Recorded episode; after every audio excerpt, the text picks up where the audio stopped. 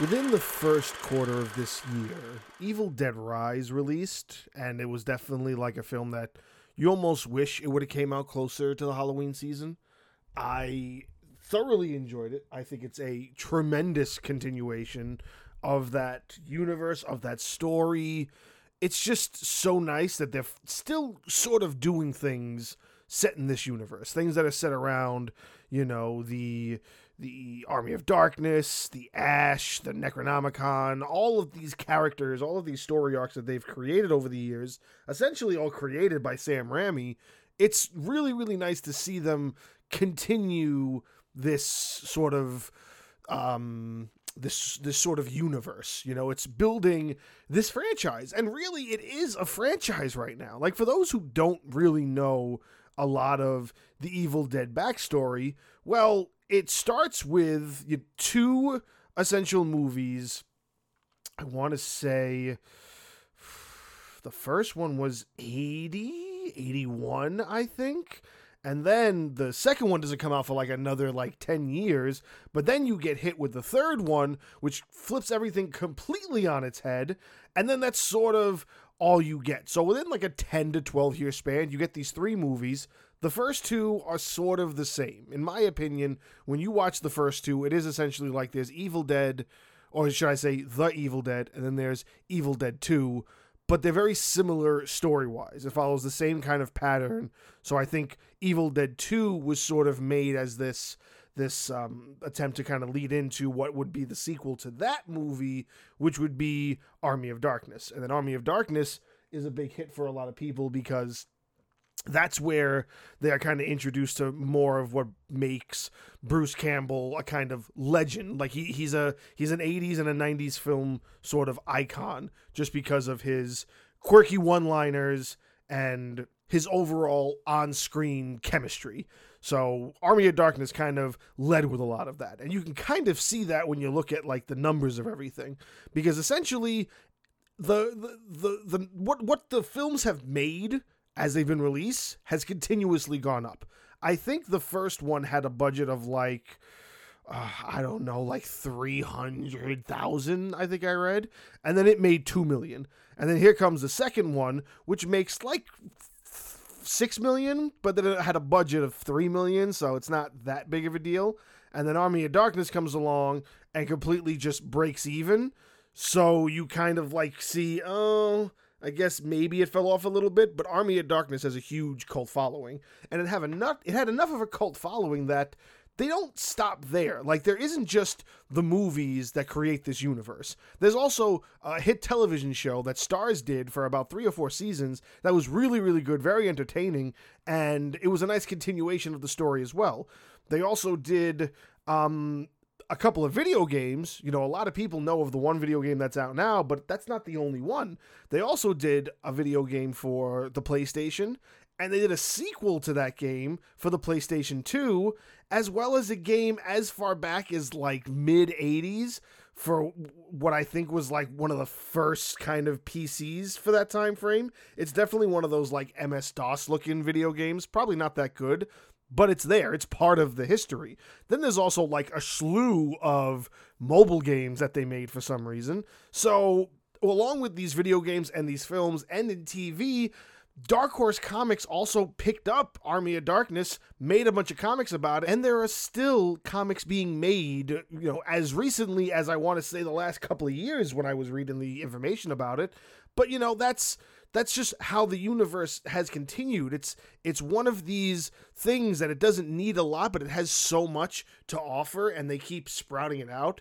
And now you have this film that came out this year, uh, Evil Dead Rise, which just adds to that. It just adds to this universe, and it gives us just so much more of what a lot of really hardcore fans love. A lot of horror fans that just want more of that that sort of Evil Dead feel. There's there's a certain feeling you get when you watch these films. There's a certain like pattern they have. There's a filmography to it. There's there's something you're expecting out of an Evil an Evil Dead film, and this one kind of just turns it up another notch, just like the reboot from I want to say 2016 did, and this one is just it blows it out of the water. It's not to me at least. It's not a continuation. It's not a sequel. It's just another story that takes place in this universe. And it's just done extremely well.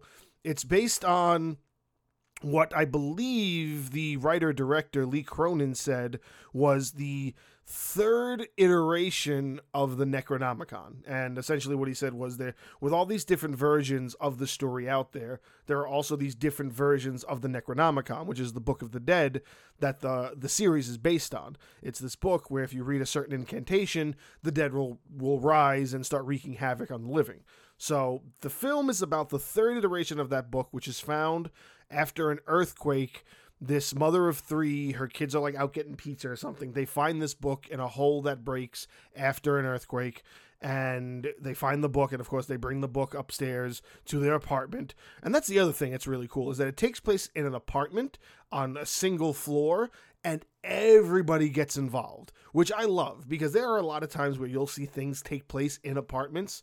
Uh, the two things that come right to mind is the horror movie Apartment 143, which I love and then there's also um, Leon the Professional, which is a great film from the mid to early 90s, I believe. And they both have, you know, big plays within like apartment buildings, essentially.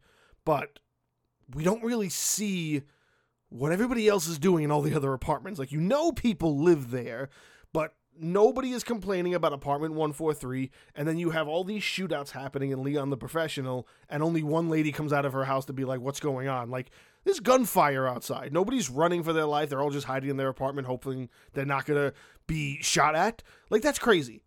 Evil dead rise however takes place on one floor of the apartment building and everybody's into it now, granted, they also lead into the story that this apartment building is meant to be kind of shutting down. So everybody's supposed to be moving out. So these are also the quote unquote last tenants of that building. But it's still nice to see that they're saying, hey, people live here, or at least this is the reason why you're not seeing a lot of people while there's this demonic possession going on in an apartment in the same building. Like people hear these things. They have to. I grew up in an apartment building the walls aren't thick, but they're not thin. And you could definitely hear things when they're that loud, loud enough where it's like people dying and people getting possessed by shit. So they bring the ne- the Necronomicon upstairs to the apartment. Of course, kid doesn't understand what he's doing, and they open it up and spring out the devil, and the devil takes over the mother.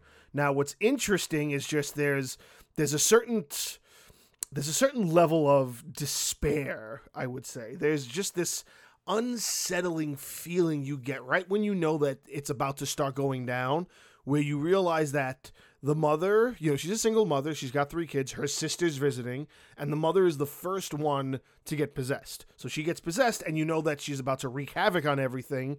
And there is, you know, points in the storyline, in the history of the Evil Dead storyline, where people do sort of come back from their possessions.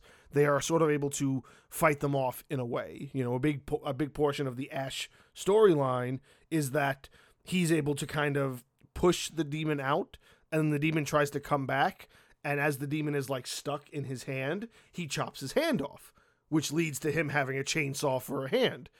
And you you see that happen more than sort of once the Evil Dead uh, reboot that came out, you know, a little less than 10 years ago. That also had a moment where there was one character who was possessed and was able to kind of get rid of the possession.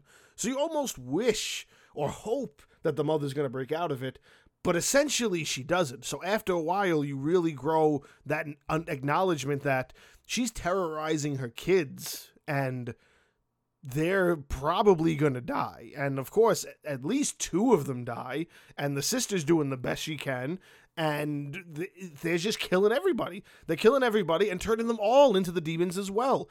Everybody on the floor. That's the other thing I love about the Evil Dead series is that it's not afraid to just go all out and just show you exactly what should be happening as the story is progressing.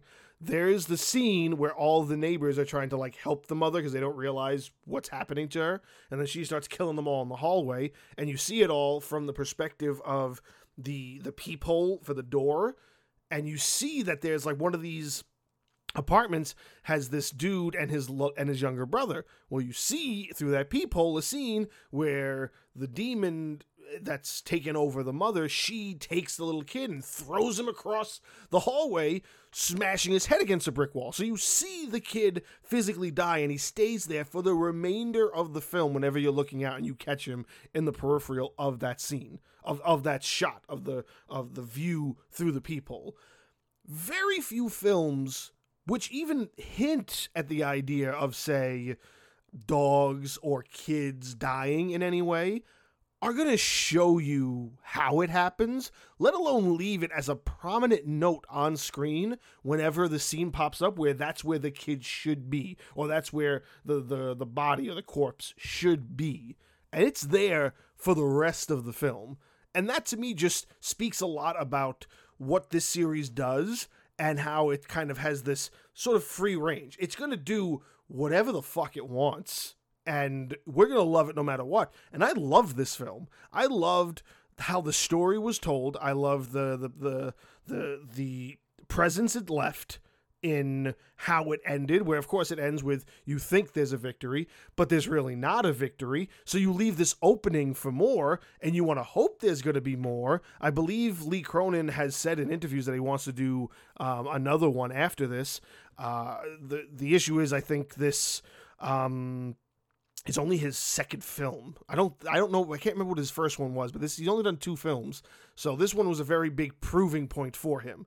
So he's proved it and now hopefully he gets the the go ahead to make more and to be the guy behind it and have just Sam Raimi there as his as his guiding mentor to make more films that are like this because when it comes to the Evil Dead franchise, I don't think it's going to die anytime soon and I also fully believe that this is a tremendous starting point to put Evil Dead on the map with the way they were doing, you know, Halloween. Halloween came back randomly and just did three sequels to kind of end off that series. And then here's Scream sort of doing the same thing. And then I also heard that uh, the Exorcist movie that's coming out this month, that's doing the same thing. That's apparently supposed to be a three part series too. So I'm hoping that the Evil Dead can kind of rope in there as well and we can get more. And I hope Lee Cronin is still behind it because I think it's going to be tremendous if it is still in his still in his hands and nobody tampers with it because it's going to be good just as good as this film was.